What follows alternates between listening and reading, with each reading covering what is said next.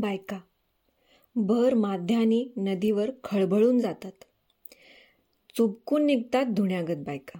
भर माध्यानी नदीवर खळबळून जातात चुपकून निघतात धुण्यागत बायका.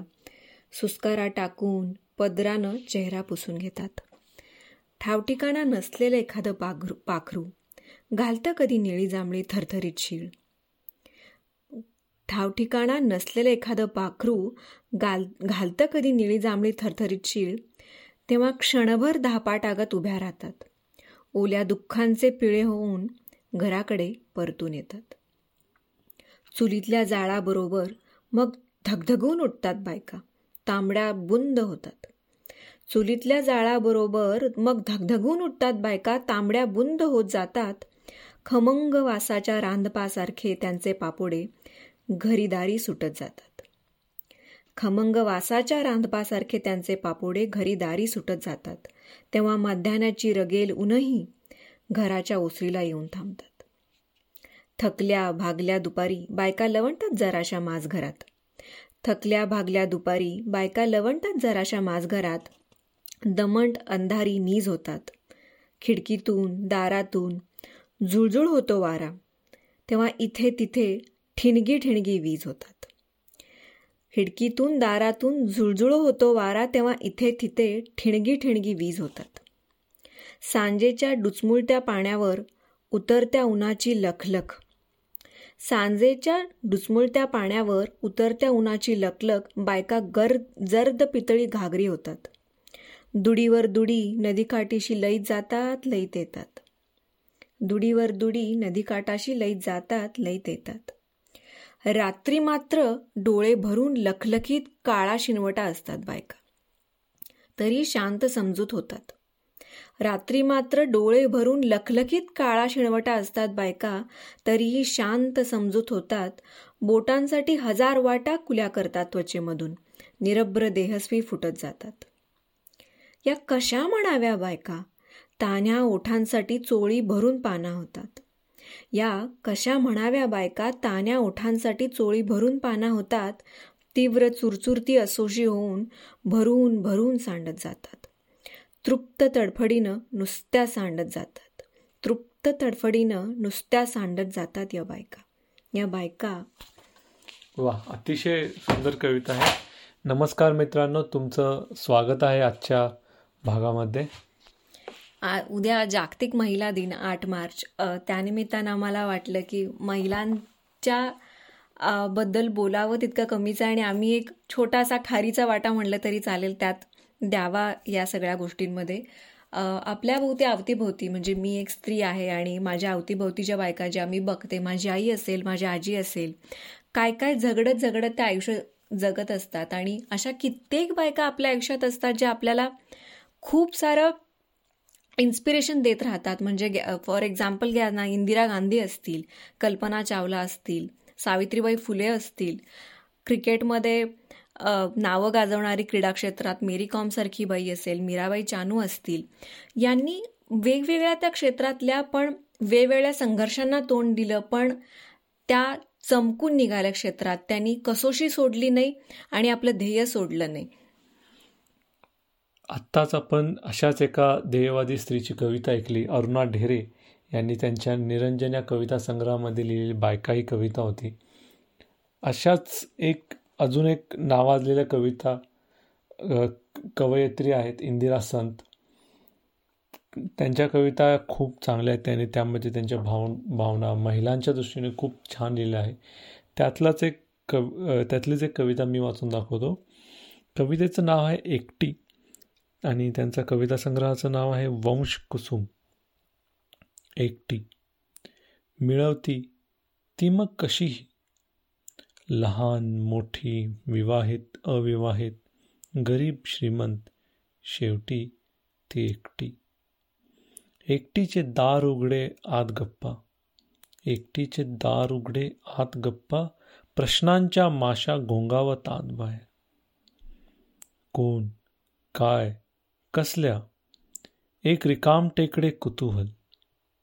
कोण काय कसल्या? एक रिकाम टेकडे कुतूहल एकटीचे दार बंद प्रश्नाचे तीर दारावर. अस्वस्थ तर्कग्रस्त मनात गाठी बांधणारे. अस्वस्थ तर्कग्रस्त मनात गाठी बांधणारे एकटीचे बाहेर जाणे नीटनेटके सहज दिमाखाचे. मागून प्रश्नाचा घोळकाच. कुठे कुणाकडे कशाला उत्सुक उतावळा मागून प्रश्नांचा घोळका कुठे कुणाकडे कशाला उत्सुक उतावळा एकटीचे यश बढतीचे पगारवाढीचे बदलीचे परीक्षांचे. प्रश्नांच्या मानाखाली हिरमुसलेले हिंसक. प्रश्नांच्या मानाखाली हिरमुसलेले हिंसक कुणामुळे कशामुळे? एकटीच्या घराला कुलूप. सगळे प्रश्न दुर्मुखलेले. एकटीच्या घराला कुलूप सगळे प्रश्न दुर्मुखलेले. दुखवट्याच्या सभेसाठी उत्सुक.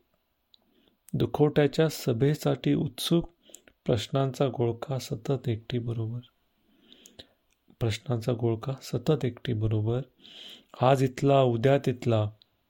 तिच्याच आई बहिणींचा प्रश्नांचा गोळका सतत एकटीबरोबर आज इथला उद्या तिथला.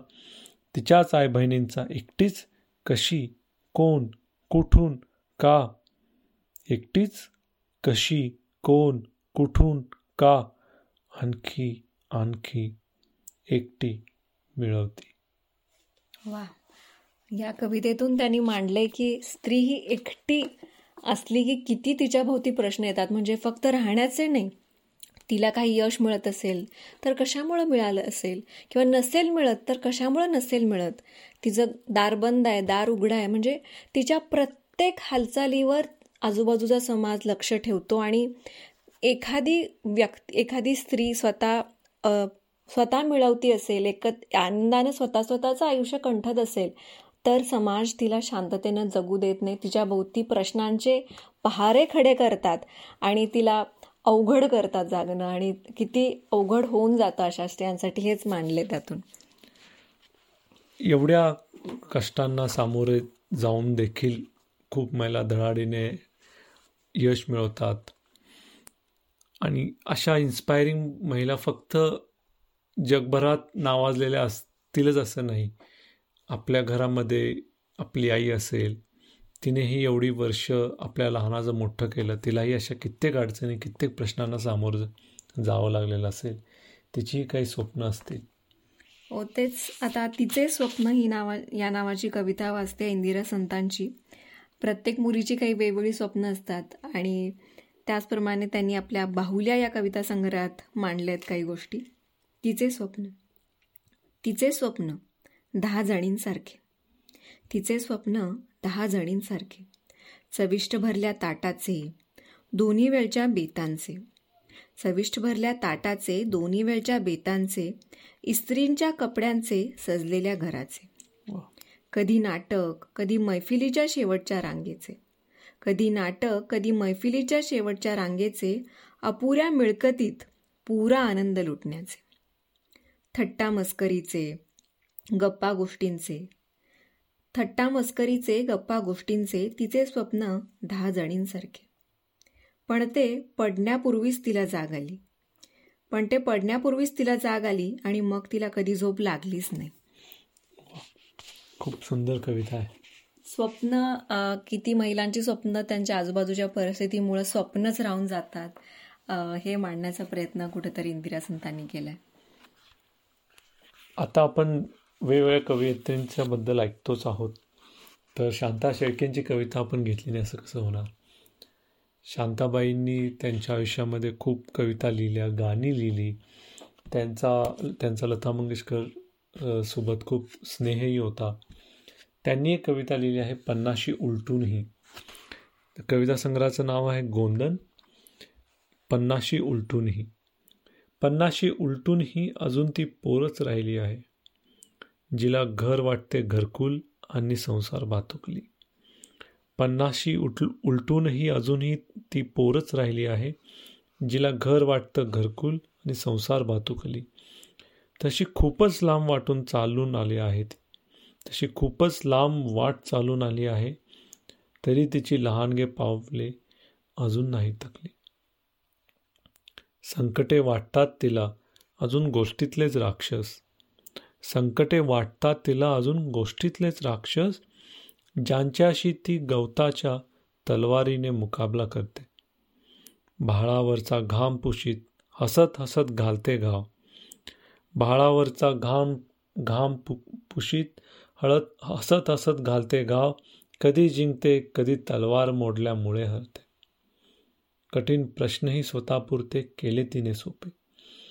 कठीण प्रश्नही स्वतःपुरते केले तिने सोपे गुंतागुंत साध्या सरळ चौकटीतच बसवली. चांदण्यात सारेच नितळ होऊन जावे. चांदण्यात सारेच नितळ होऊन जावे तशी तिने आपल्या स्मितात प्रतिकूलताही हसवली. कधी कधी मात्र अगदी जाते हताश होऊन. कधी कधी मात्र अगदी जाते हताश होऊन मुठीतले प्राजक्त फूल कोमे जावे तशी दिसते. पुन्हा उठते खूप हसते तोच तिचा विरंगुळा. पुन्हा उठते खूप हसते तोच तिचा विरंगुळा. किंवा गाणे गात बसते जरी गोड नाही गळा. परवा किती दिवसांनी भेटली मला अचानक? परवा किती दिवसांनी मला भेटली अचानक? नेहमीसारखी बोलली जीव भरून अनावर उत्सुक नेहमीसारखी बोलली जीव भरून अनावर उत्सुक मला मात्र प्रथमच दिसले झपाटण्याने पिकणारे केस. मला मात्र प्रथमच दिसले झपाट्याने पिकणारे केस. प्रथमच जाणवला तीव्रतेने प्रवाहावरचा पोकळ फेस. प्रथमच जाणवला तीव्रतेने प्रवाहावरचा पोकळ फेस. यात शांताबाईंनी असं कुठंतरी दाखवलंय की बाईचं वय पुढं सरून जातं आणि बऱ्याचशा गोष्टी त्या आयुष्याच्या झंझावातात ती हरवून बसते कुठंतरी स्वतःला. पण तिच्यातली पोर ती जागी असते कायम. आणि जसं त्यांनी म्हणले की ते आयु आयुष्यातल्या विविध रा राक्षसांना ते अजूनही गोष्टीतले राक्षस समजून झगडते त्यांच्याशी. हो, गवताच्या पात्यानी गवताच्या तलवारीनी. तर आयुष्यात स्त्रियांच्या आयुष्यात बरेचसे बदल असतात. म्हणजे आधी ती आई आपल्या आईवडिलांच्या घरी असते नंतर लग्न होतं. त्या या सगळ्या ह्याच्यात ती बऱ्याच वेळा तिचं अस्तित्व हरवून बसते आजूबाजूच्या गोष्टींमुळे. तर अशीच एक कविता आहे संजीवनी बोकील यांची. कवितेचं नाव आहे तुझी तू राहा. कुणी नसलं तरी चालेल तुझी तू राहा. कुणी नसलं तरी चालेल तुझी तू राहा. फक्त तुझ्याच डोळ्यांनी तुझं जग पहा. हास हास जेव्हा ओठ हसतील रड जेव्हा डोळे रडतील. हास जेव्हा डोळे हसतील रड जेव्हा डोळे रडतील हसण्यावर अश्रूंवर तुझी सत्ता ठेवून राहा. कुणी नसलं तरी चालेल तुझी तू राहा. काटे जरी बोटी रुततील फुपाट्यात पावले जळतील. काटे जरी बोटी रुततील फुपाट्यात पावळे ज पावले जळतील फक्त तुला आवडलेलीच फुले वेचित राहा. फक्त तुला आवडलेलीच फुले वेचित राहा. कोणी नसलं तरी चालेल तुझी तू राहा. मुसळधार सरी येतील तुझ्या अंगावर विझवू बघतील. मुसळधार सरी येतील तुझ्या अंगावर विझवू बघतील. विजणाऱ्या ठिणगीवर फुंकर घालीत राहा. विजणाऱ्या ठिण ठिणगीवर फुंकर घालीत राहा.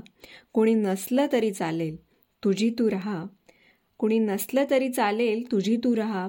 फक्त तुझ्याच डोळ्यांनी तुझं जग पहा. फक्त तुझ्याच डोळ्यांनी तुझं जग पहा. खूप खूप छान सुंदर लिहिली आहे कवितांनी.